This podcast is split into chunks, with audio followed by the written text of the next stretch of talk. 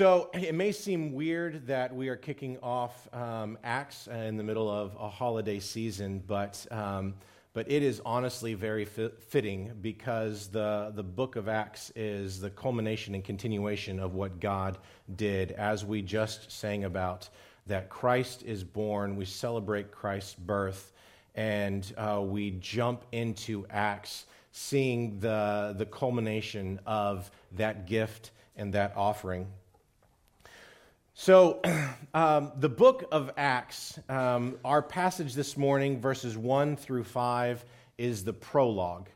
And I remember as a kid, when I first started reading books, not picture books, not comic books, but real adult books, uh, as I called them in my mind as a kid, I would always skip over the prologue because I wanted to get to the good stuff. I, I got this book because I wanted to read the story, so let's skip over the prologue and jump into the good stuff. I remember one time, after doing that a lot, I was reading one story, and it was probably a quarter of the way in. They referenced something, and I had no idea what they were referencing, but it was referenced in such a way that I'm supposed to know what's going on. So I skimmed back through everything else and couldn't find it. So then I flipped to the prologue, and oh, there it was. So these, this 10 page prologue that I skipped over, I got to go back and read that. And ever since that point, I always read the prologue now. So, Acts this morning is the prologue of what we're going to be studying, uh, verses 1 through 5.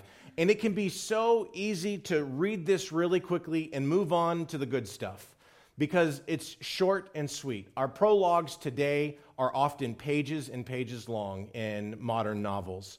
And here it's really short. And you can read it and you can say, okay, I got it, I know it, and we can move on. But there's so much good stuff here that we would miss if we skip the prologue. So this morning, I invite you to stand as we read God's word if you are able to. And we are going to dive in to Luke's writing and see and just meditate and dwell on the prologue of Acts. Luke writes in verse 1 In the first book, O Theophilus, I have dealt with all that Jesus began to do and teach until the day when he was taken up, after he had given commands through the Holy Spirit to the apostles whom he had chosen. He presented himself alive to them after his suffering by many proofs, appearing to them during 40 days and speaking about the kingdom of God. And while staying with them, he ordered them not to depart from Jerusalem, but to wait for the promise of the Father, which, he said, You heard from me, for John baptized with water, but you will be baptized with the Holy Spirit not many days from now. And this is the word of the Lord. Let's pray. Father, we come before you this morning and we humbly ask that you would speak to us. We ask that you would fill this place with your presence, that you would give us a deeper passion to know you more, to love you more, to serve you more, and to tell others about the good news of Jesus Christ, that Christ is indeed born. God, speak through me this morning. May Aaron Mills be quiet, and may your words speak for all to hear. In Jesus' name we pray. Amen. You may be seated. So, as we start reading this prologue, there are two things that stand out right away. First, Acts is the second book that Luke wrote. And second, he wrote this book to a guy named Theophilus. And so, this being the second book, the first book being the Gospel of Luke, which bears Luke's name. And both of these books go hand in hand. They are meant to be together. Acts is volume two, and Luke is volume one. And in fact, the introduction to the Gospel of Luke is very, very similar to what we have here in the introduction to Acts. And there's a part of me that wants to say the Gospel of Acts, uh, but um, so most people call it the Acts of the Apostles. Um, so if the Gospel of Acts slips out. For, forgive me for saying that. Um, but I would like for us, if you are able, to turn back to the Gospel of Luke and Luke chapter 1, and I have it up on the screen as well. we read in the first four verses that Luke starts off his gospel by saying, Inasmuch as many have undertaken to compile a narrative of the things that have been accomplished among us, just as those who from the beginning were eyewitnesses and ministers of the word have delivered them to us, it seemed good to me also, having followed all things closely for some time past, to write an orderly account for you, most excellent Theophilus, that you may have certainty concerning the things you have been taught. So, the introduction to Luke, and we can see, is written to this guy named Theophilus. We don't know much about Theophilus. In fact, the only thing that we know about him is that he was a prominent person because in his introduction to the Gospel of Luke, Luke addresses him as most excellent Theophilus. So he wasn't a commoner because that is a title that you would give to somebody who's very important. What level of importance, we don't know. Was he some sort of Roman official? Was he a very wealthy citizen? Some have argued that he was Luke's patron and he has been paying Luke and providing money for him to go on all of these journeys. That we don't know, and that isn't really important. What is important is that Luke wrote not one, but two books to Theophilus. And the first book is the story of Jesus in his earthly ministry here. And we read the reason why Luke wrote that, and we can see this in verse 3 of Luke chapter 1, that he wrote this to write an orderly account for Theophilus, that he may have certainty concerning the things that were taught to him. So we know that the gospel has been preached to Theophilus. Many people believe that he was probably a believer in Jesus Christ. And Luke didn't just simply write these things, he wrote an orderly account and he spent time interviewing people. And we know that he interviewed people because Luke's gospel is the only one that has such a detailed account from Mary's perspective at the birth of Jesus and these things. So Luke was very um, meticulous in how he went about interviewing. He traveled to different places and he spent time writing this down so that he could give a detailed and orderly account to Theophilus so that Theophilus could be certain about the things that were taught. So, the record that we have in Luke and the record that we have in Acts, we know are detailed and we know that they are accurate. R.C. Sproul, in his commentary on Acts, um, mentions that many scholars throughout history have taken to the Bible and tried to debunk it and prove that it's false, and these things never happened. And Luke, in particular, because it is one of the most detailed of the Gospels, many have tried to show that it isn't true. But there was one scholar who did not like Christianity at all, set out to show that the Gospel of Luke was false. And in his study and in his researching, came to faith in Jesus Christ because it is so very accurate the names that Luke drops in the Gospel of Luke and in Acts, the locations that he writes about are so accurate that, and because they are so obscure, that it would take somebody who was actually there to know this name of this person, this governor, this ruler, this town, what it looked like, how things were, the events that happened. It had to come from somebody who was there. And so, in his trying to show that the gospel of Luke was false, he realized it's true. And if it's true, Christ must be true too. So he gave his life to Christ. And so, one thing that we can read just by starting out in Acts, seeing that it is the second book of a two volume set, when we come back here to the first volume and we see the painstaking detail um, that Luke took to write both Luke and Acts, we know that it is trustworthy. We know that it is accurate. And we know that as we read through these, these things actually happened. So as you study Luke, and as for the next several months, however long it's going to take us to get through the book of Acts, that we know that these things actually happened. Now, the second thing that we want to point out is that both of these books go hand in hand. And for the longest time, they were read together.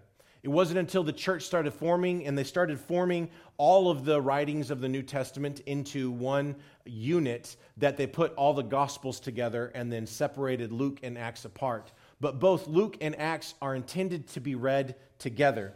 And as we see in Acts chapter 1, Luke says, I have dealt, in the first book, I have dealt with all that Jesus began to do and teach. So, what we see here, and it's it's subtle, it's implied, he doesn't explicitly say it, but book one is what Jesus began to do and teach. Book two is what Jesus continued to do and teach. It might be easy to read Luke and say, This is the account of Jesus, and then Acts, this is the account of the apostles. But really, it's the account of Christ and what Christ was doing, both when he was physically here and when he was, when, when he was ascended back into heaven. So, Acts is an account of Christ continuing to work. Now, we will read that he continues to work through the Holy Spirit, through his apostles, but it is still Christ's work that we're going to be reading about. So those are the those are the big things that as we read Acts and as we study Acts and as we look at Acts, this is the work of Jesus Christ that he started when he was here, and it is continuing on through the book of Acts, and it is continuing on today. Just because Acts ends in chapter 28 doesn't mean that what we're reading about ends there. It is continuing on today, which is why we are gathered here this morning, because the work that Christ started is continuing.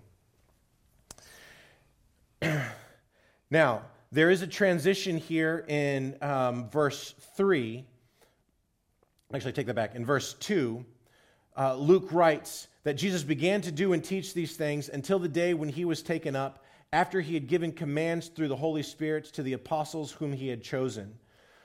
So, and then in verse 3, he says, He presented himself alive to them after his suffering by many proofs, appearing to them during 40 days and speaking about the kingdom of God. So, this is a very important, uh, this is a very important section here that Christ, after he died, he rose again and he spent 40 days with his disciples, with the apostles, before he ascended again.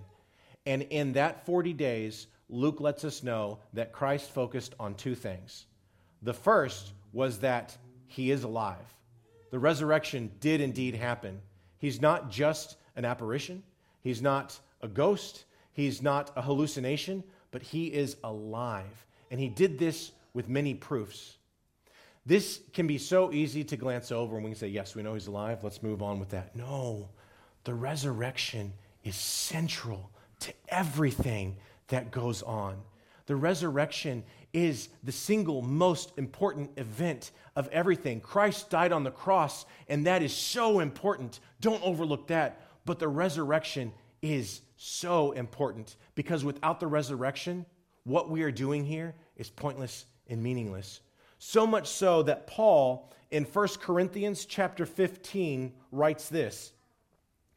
Now, if Christ is proclaimed as raised from the dead, how can some of you say that there is no resurrection of the dead? But if there is no resurrection of the dead, then not even Christ has been raised. And if Christ has not been raised, then our preaching is in vain and your faith is in vain we are even found to be misrepresenting God because we testified about God that He raised Christ, whom He did not raise, if it is true that the dead are not raised. For if the dead are not raised, not even Christ has been raised.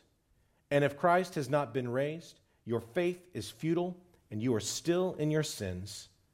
Then those also who have fallen asleep in Christ have perished. If in Christ we have hope in this life only, we are, of all people, most to be pitied.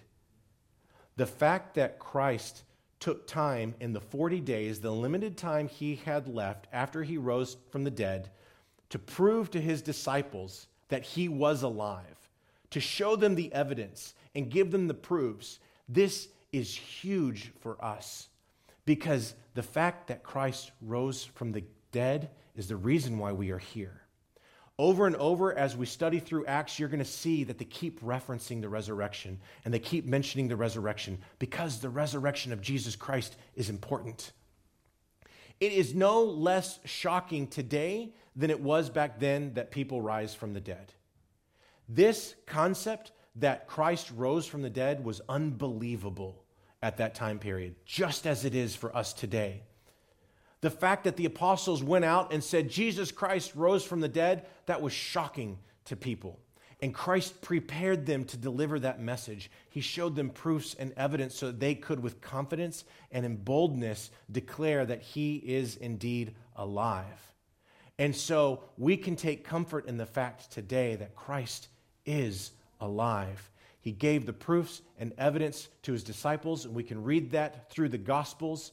And we can boldly and confidently say today to people as we share the gospel with them that Jesus Christ is alive.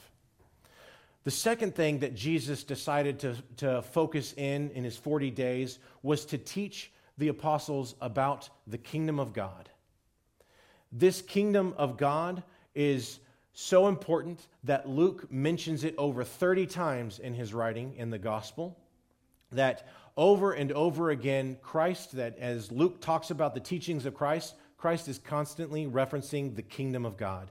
The kingdom of God is here. The kingdom of God is now. The kingdom of God is near, over and over again. And then, after he rose from the dead, he continued to teach the apostles about the kingdom of God.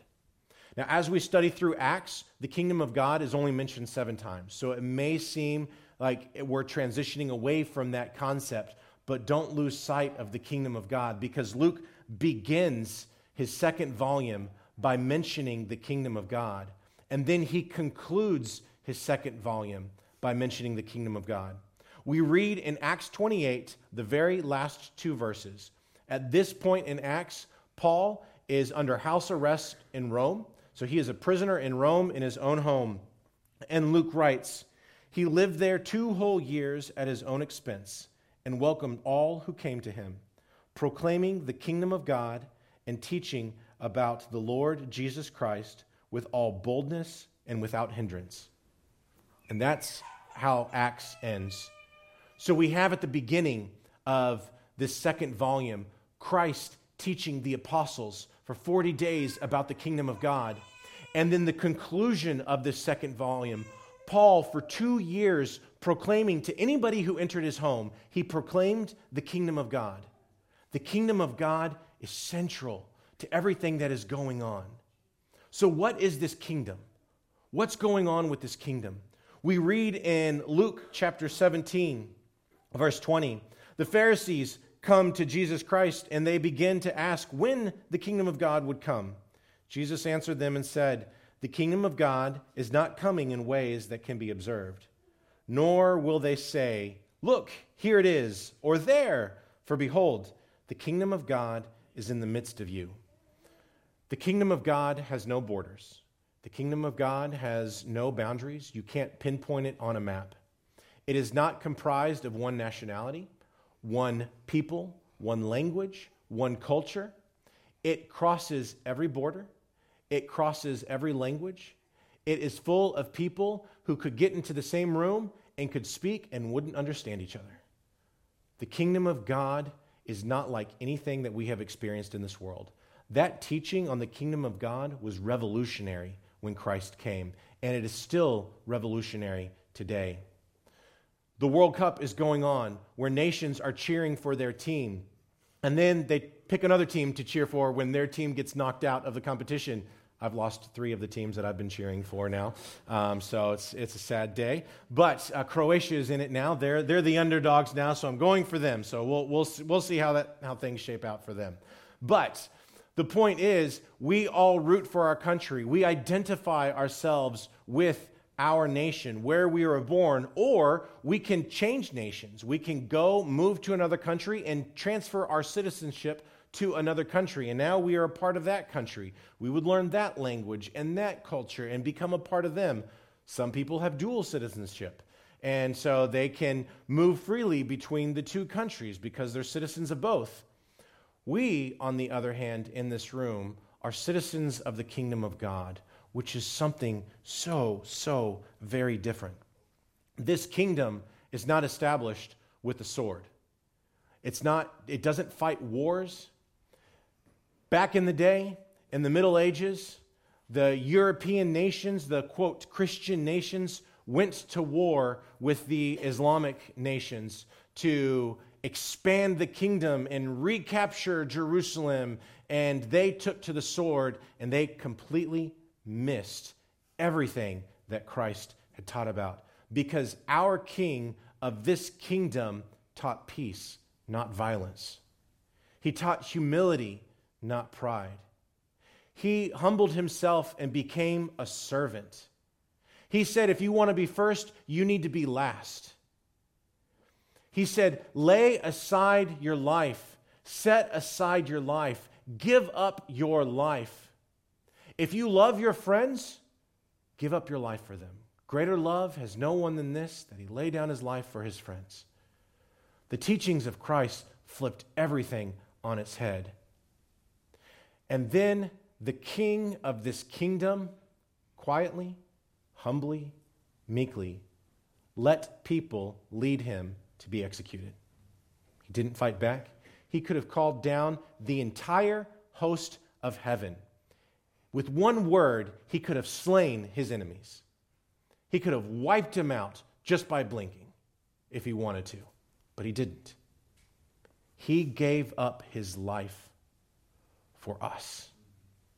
He sacrificed his life to bring a people to the Father. In the Garden of Eden, we read that Satan came and tempted Adam and Eve. And he said, Look at this fruit.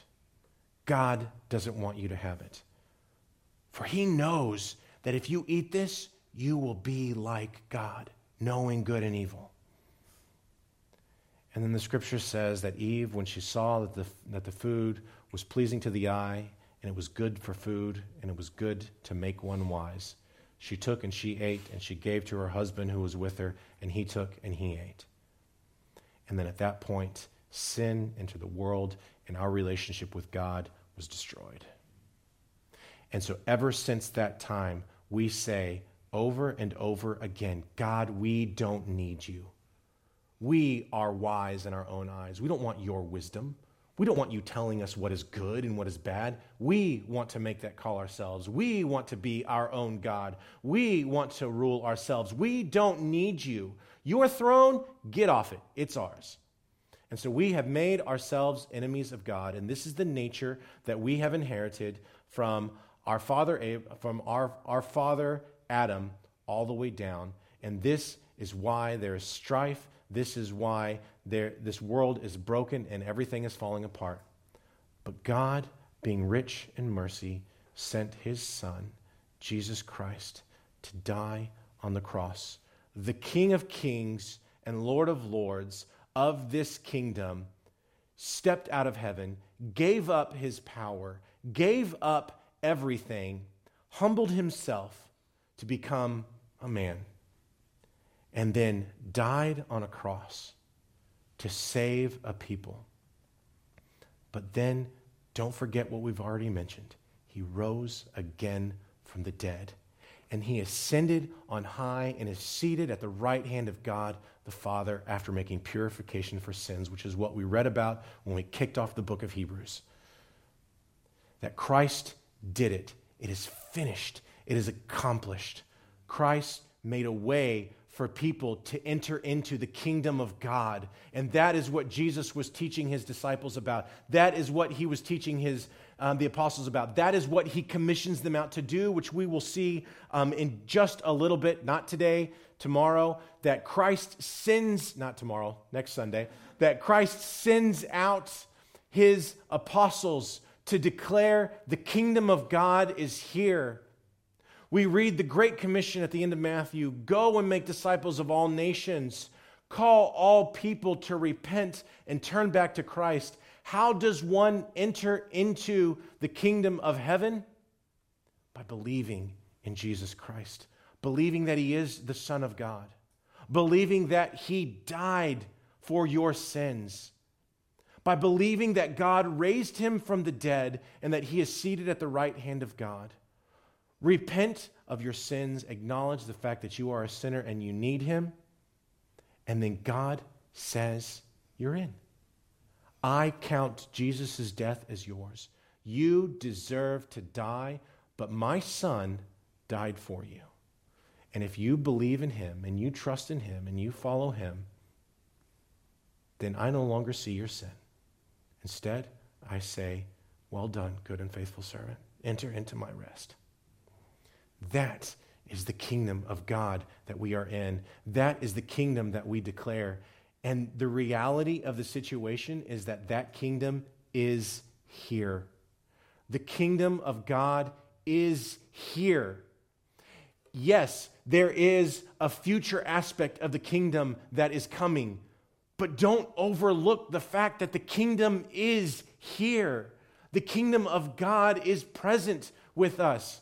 Our king is alive and is seated on the throne, and this is the truth that we are to declare to the world around us that the kingdom of God is here now. This reality is one that we don't often talk about. When we share the gospel, we talk about repenting of sins, which is good, and we must do that. We talk about giving your life to Jesus, and that is good. We talk about turning from your sins, that Christ died from your sins. But then we skip over and we miss sometimes the fact that the kingdom is here. Don't forget to talk about the kingdom. Don't forget to talk about the resurrection. These two tenets are so central to what is going on. And as we read and study through the book of Acts, we're going to see this kingdom, which started out with a few measly little guys and people that weren't popular, people that had no wealth, that were uneducated, that didn't know their left hand from the right hand. They had Jesus Christ with them, and over and over again, they said foolish things and they said dumb things, and, they, and we can read the Gospels and we can say, Really, Peter? Really? Is that really? but God used these men and these women to take the gospel and to change the world.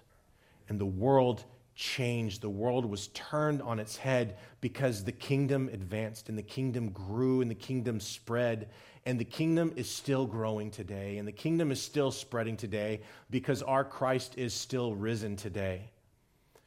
We are here because the kingdom of God didn't end at the end of Acts chapter 28. The kingdom of God for 2,000 years has been growing and spreading, and more and more people are being added in to this family. God is adopting sons and daughters all around the world. And this is what we proclaim. This is what we preach. And this is what Christ was preparing his, his apostles and his disciples to, for 40 days. He got them ready to go out and to preach this. And the last thing, and this is the amazing thing, he didn't send them out to do this on their own. If we think of a military, you have a general. The general doesn't fight in the war himself.